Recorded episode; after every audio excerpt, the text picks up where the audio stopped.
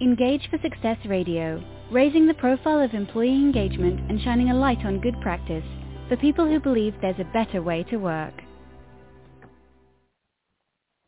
Good afternoon and welcome to Engage for Success Radio Show number 527, The Future of Work, Wise Firms versus Foolish Firms. Today we're going to be talking about just that, the future of work. I'm Jo Dodds, your host for today. I'm an engagement consultant working within the Engage for Success core team. The Engage for Success movement is an inclusive movement committed to the idea that there is a better way to work by releasing more of the capability and potential of people at work. We spread the word about employee engagement and shine a light on good practice, inspiring people and workplaces to thrive. And we're widely supported across the UK, involving the public, private and third sectors. If you go to our website, which is engagesuccess.org, you can use the link at the bottom of the page to join our newsletter list, and all our social media links are there too. My guest today is Joey Havens, who's author of Leading with Significance: How to Create a Magnetic, People-First Culture. Welcome, Joey. Thanks for joining me.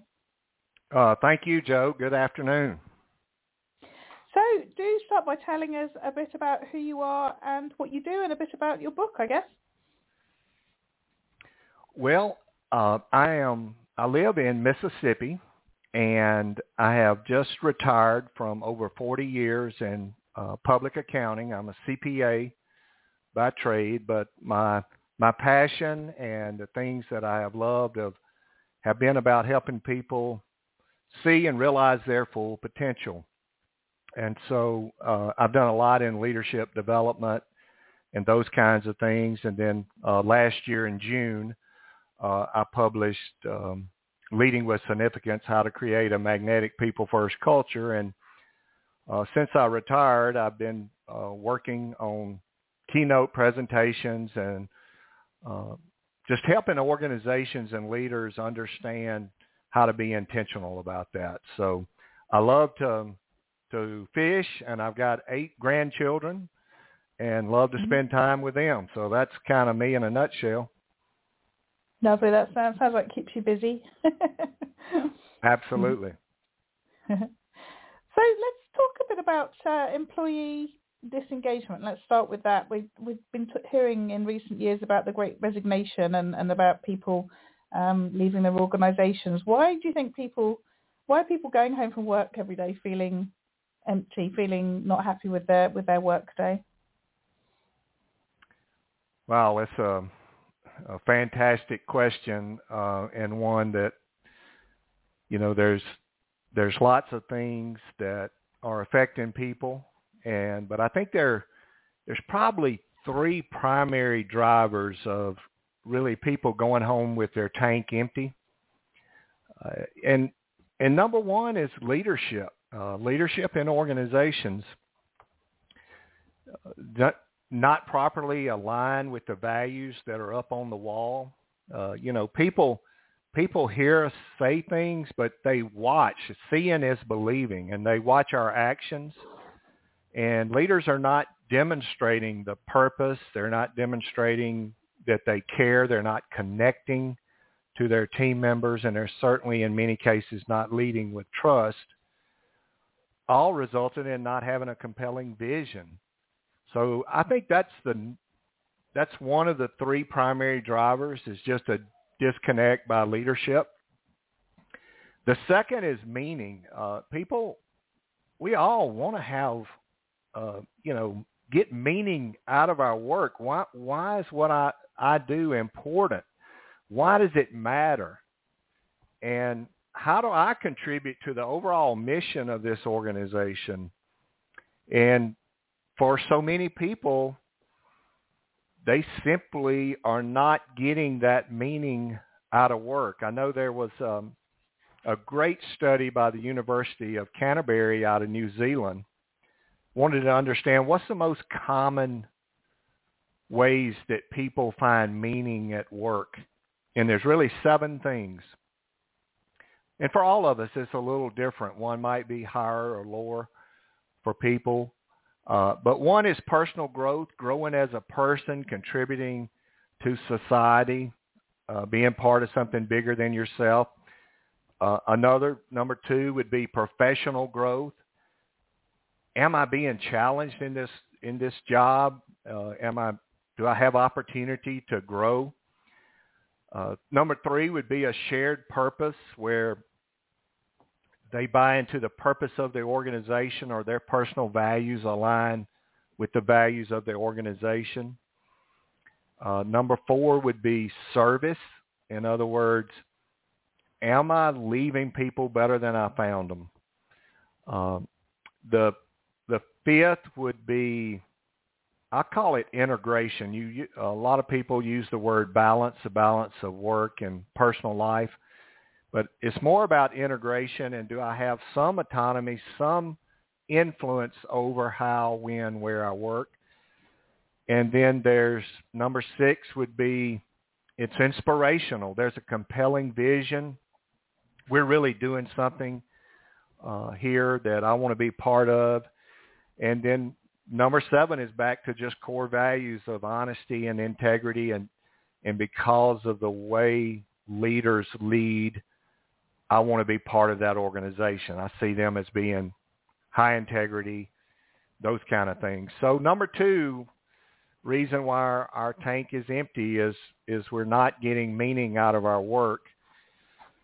And number three, I think the third big reason is we don't have enough autonomy or influence on how, when, and where we work. We refer to it as flexibility, but when we say that, most people refer and think about, well, that's where I work, but it's also when I work and how I work. And whether you have small kids or elder care, all kinds of different situations, when and where and how we work makes a big difference. So that's the three primary reasons people have an empty tank. Mm-hmm. So, I mean, that was quite a big question to answer, and I'm going to ask another one which is similar, I think, which is that I don't think there's anything that you said that most leaders would disagree with, and most organisations similarly, you know, they have lots of, I don't know, programs, initiatives and things that relate to a lot of these things, but it still doesn't work in lots of cases. Why do you think that's the case?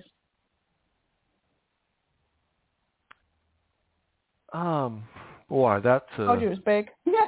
that's a challenging question because, you know, it's going to be different and unique in every organization, but let's just take leadership in general and culture, because what we're talking about is workplace culture. You know, what kind of support, how do I feel about my workplace culture? And if you ask a leader, tell me about your culture, they're going to say it's good. In fact, I've done surveys of over thousands of professionals, and 80-something% of them, over 83% of them, always say their culture is good. Mm-hmm. And the problem is good culture always has a lot of problems because culture never rises to what leadership's aspirations are. It always falls to what behaviors we tolerate or allow. And so when you ask a leader, kind of getting back to what you were talking about, you know, leaders seem to know this, but they don't connect to how to make it better. It's like parenting. Mm-hmm. If you ask a parent, are you a good parent? What are they going to say? Of course. Yes, I'm a good parent. Yet we fail our kids every day, every week. We all scar our kids in some ways because we're not perfect human beings and we're not perfect parents. And so they have to grow beyond our limitations. It's the same thing for culture. It's such a self-identity, especially for the C-suite and for the leaders, that they're protective of it. And so when you're protective of it, you also become blind to some of the areas that it could be better. That's kind of my take on that, though. Yeah, no, I agree. I think the other thing, I mean, to go to the point about what we in the movement call organizational integrity, which is what you were saying about, you know, not being aligned with what we say on the wall. You know, we have our values that we quote to everyone, but we don't necessarily do it. I think often those values end up sort of being aspirational because the business gets in the way and circumstances get in the way. And, you know, David McLeod, one of our founders, talks about you get what you work, you get the behavior that you walk past. And I was talking to a leader about that the other day, and they were like, oh, you know, that's so true. I never thought about that before. But we so often do walk past things that we don't agree with because having difficult conversations and potential conflict and confrontation is difficult for people, isn't it? And I think that often is some of the issue, that we say things that sound good or we think they're good, but when, you know, push comes to shove or we're actually doing the job, it's hard to do it. It's hard to have those conversations with people, and we let things go, and then we don't respond very well when things aren't going well too. And then, you know, you compare that back to what the values are, and we haven't really lived them. Yeah, exactly. We've been tolerating or allowing behaviors that are contrary to those values. And many times, it's, you know, the key leader will be violating those values because of stress and deadlines and things like that. Mm-hmm. What about the autonomy point that you made about the not having enough agency over how, when, and where we work? It's quite an ongoing topic still, isn't it? Following the pandemic and organisations having people working from home more than ever. I think, you know, there's been lots of positives where flexibility has become more available to people, but we're still hearing lots of organisations are sort of forcing people back into the office and forcing people to work in a certain way because they say, you know, that things aren't working in a more flexible way, but they clearly are for lots of organisations. So, it's not as simple as saying, well, it doesn't work for everyone, because that's not true. Why do you think we're still not giving people that flexibility? Why do you think we still think that people have got to be in an office in order to do a good job? Yeah, I do agree with you. I see a trend where more businesses are saying, hey, we're going back to 5 days a week in the office. We're going to be 8 to 5. And, you know, I always warn them, be careful about who actually comes back and who doesn't. It's really a short-term fix, makes our need for control. If we're a control person, it makes us feel better, but it has big downside in my opinion. And I think the reason that we're not giving as much autonomy or influence into when, where, and how is because it's very challenging. It's very complex. Because it's not just about where I work, it's when I work and how I work. It might be better for me to work after I put the kids to bed at 8 o'clock. And it requires, the reason it's so difficult is it requires leaders to be very vulnerable and trust their people. And we have to be better communicators. We have to have more clarity. We have to be better project managers. And on top of all of this, flexibility is unique to the individual, the role they signed up for, and the team they're on. And so it's actually literally one conversation at a time. And so it's much easier to come up with some general rules, and our mindset usually drifts back to the legacy things that made us successful in the past, which was we all need to be in the same place. And the thing I really push leaders and organizations to think about is being much more open-minded, where you challenge your beliefs and assumptions first, trust people more because they want to succeed. Usually they don't because we haven't been as clear with expectations as we need to be. But really lean into that and think about the mindset of excellence anywhere. You can actually achieve excellence anywhere. And certainly there's people listening that have roles where it's customer facing. You know, in our organization, we had roles where we worked inside the client's office. So all of that is part of it, but it's all unique to the individual, their role, and their team. So I think though all of those challenges make it tough. Yeah. So one of the things that is in your book, Leading with Significance, it's focused on having a sense of well-being. Sorry, not well-being at all, belonging. That came out completely wrong. Maybe well-being ought to be in there too. A sense of a sense of belonging in an organisation. What does that mean? Because again, there's talk about sort of different generations and different needs and so on, and there's a lot of talk about sort of the younger people being more interested in sort of more, I don't know, that things that external to them, you know, their life and their career and their sort of impact on the world, if you like. And maybe, you know, in years gone by, people didn't have such a widespread view, if you like. So what do you mean by belonging? And do different generations have different perspectives on it? And is that changing? That's about 3 questions. Go. Yeah. All right. Well, let's start with, I think, is the easy part, even though the generational differences are there, there's also more in common and actually the sense of belonging that everybody wants is very common, and we attach to that in different ways, but it's truly feeling like you're part of something bigger than yourself, that you feel accepted, that you have psychological safety.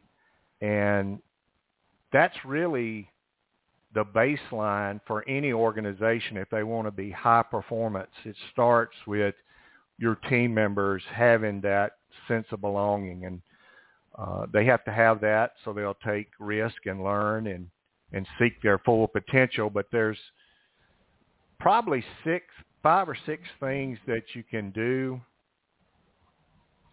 to really work on that sense of belonging. One is that people have to hear and understand and see that it's people first is an organizational priority.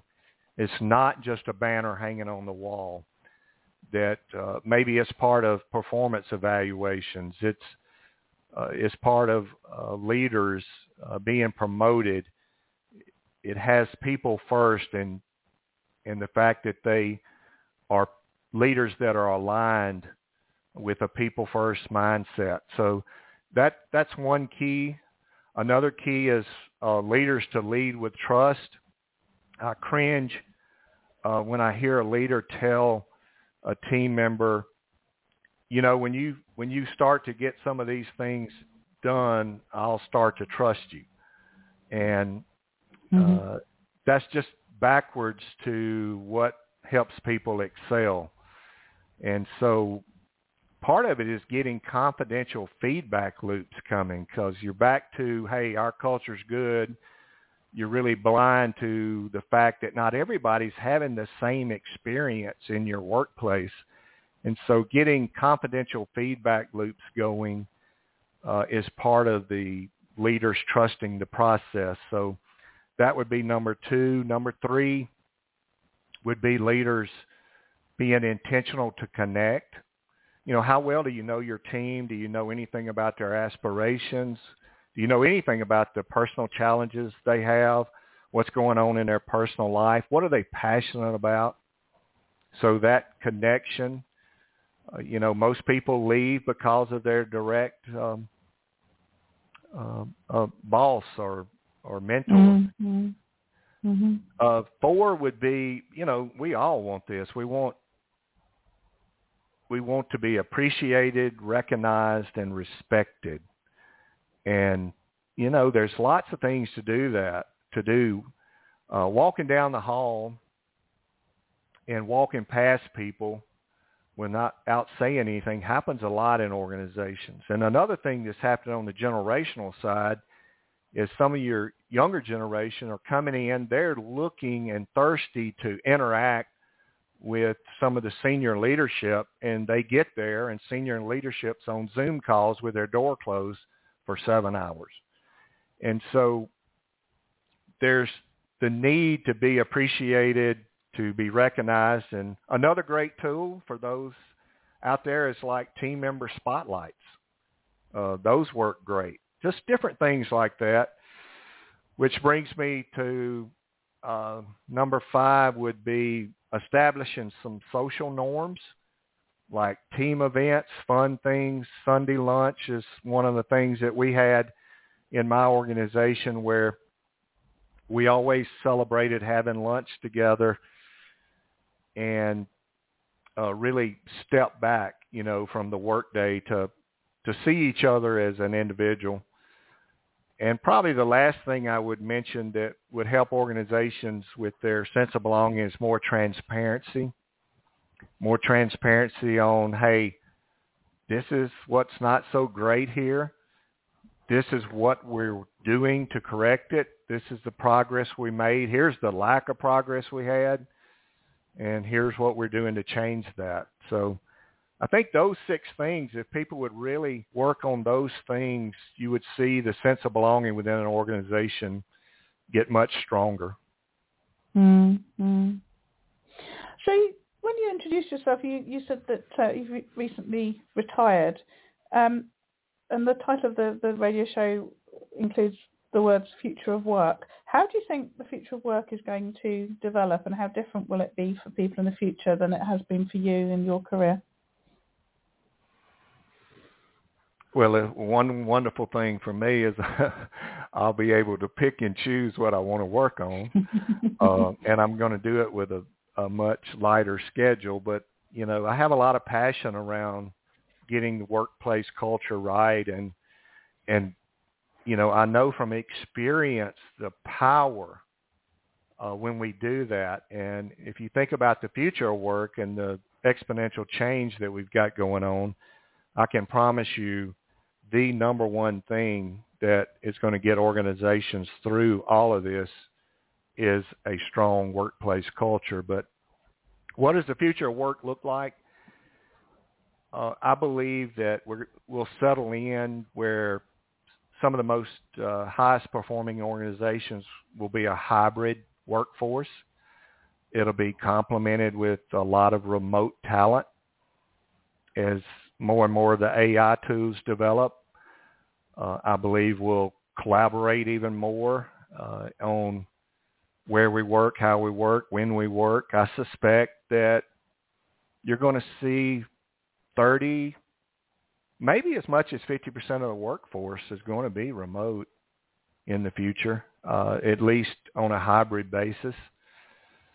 And then the piece that I believe is overlooked a lot is with the speed of the change and the new tools, and it really covers every industry, every aspect of workplaces. It's about learning forward, learning fast, and learning together. And that is something the future of work will have for every one of us, retired or starting your first day. You're going to have a constant uphill learning curve, and people hate to hear this. But the best thing we can do is embrace that, because all workers, white collar, blue collar, all workers are going to need to learn new skills as the automation becomes more sophisticated. It's going to be a lot of new opportunities, a lot of new jobs, but a lot of jobs are going to change also. So that's kind of my take on the future of work. Yeah. It's interesting to just see how quickly things are changing and moving and changing. Just, you know, just think about it. In my sort of career and having worked within organizations and then within just my organization and now back in another organization, the amount of change that happens, in my view, seemingly outside of organizations quite often. You know, so the AI stuff, you know, some organizations are really embracing it, and others probably won't even think about it for the next however long, and at some stage will end up really behind the curve because of that. Yeah, I agree. Have you seen that? Has that always been the case, you know, in your career too? I mean, it feels like we've got much more communication and things are in the news and much more availability of information, but it doesn't feel like organisations necessarily all move at a similar pace as a result of that. So people must be almost choosing to ignore those changes. Well, I think understanding exponential change is one of the greatest challenges for mankind. And so let's put a couple of things in perspective very quickly. So in the year 2000, there was about 400 million people online. Today, there's over 5 billion. That ripple effect alone, getting back to your comment, Joe, about the speed of information and news, learning, that ripple effect itself is a huge tidal wave. And then if you look at the Industrial Revolution, which affected 40% of jobs over 40 years, we are on a curve of change that will affect 80% of jobs in 10 years. So just think, the Industrial Revolution, people thought, wow, how are we ever going to get through this? And we're on a course of change that's 4 times faster than that. Yeah. Scary when you think about it in those terms. So we're just going into the last few minutes of the show. For organisations and leaders listening to this, thinking about the implications of all this change and moving into the future from their perspective, what do you think they should be doing? What, if they've not really started doing very much now, what's the first few things that they should be putting in place and thinking about? Well, I think there's two that are very relevant to our conversation today, and I'll wrap these up really succinctly for you. First, you got to have strong workplace culture, because you're going to need to be resilient, because the change is not going to slow down. It's going to keep coming. And so you need a team that supports each other, and you got to be resilient to learn fast. That means, you're drinking out of a fire hydrant. Learning forward is learning from those mistakes, and learning together is, we don't have time to each individually learn the same thing. We got to share with each other.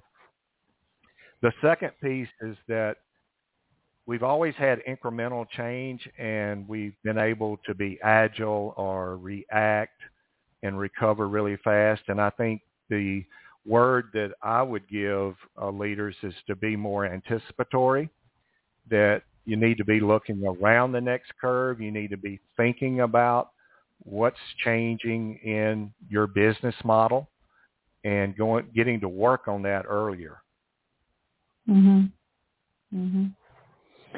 Yeah, as you say, when you start to think about the stats, like you say, as things moving 4 times quicker than they were before, you know, any anticipation that was happening needs to absolutely ramp up. And I'm not quite sure how you do that or how far ahead. I mean, I remember, you know, years ago people sort of doing a 2020 plan, but it wasn't that long ago. And now we're probably only add 10 years, do we, onto our plan? We probably want to only be talking, you know, 2 years or 3 years, because things change so quickly.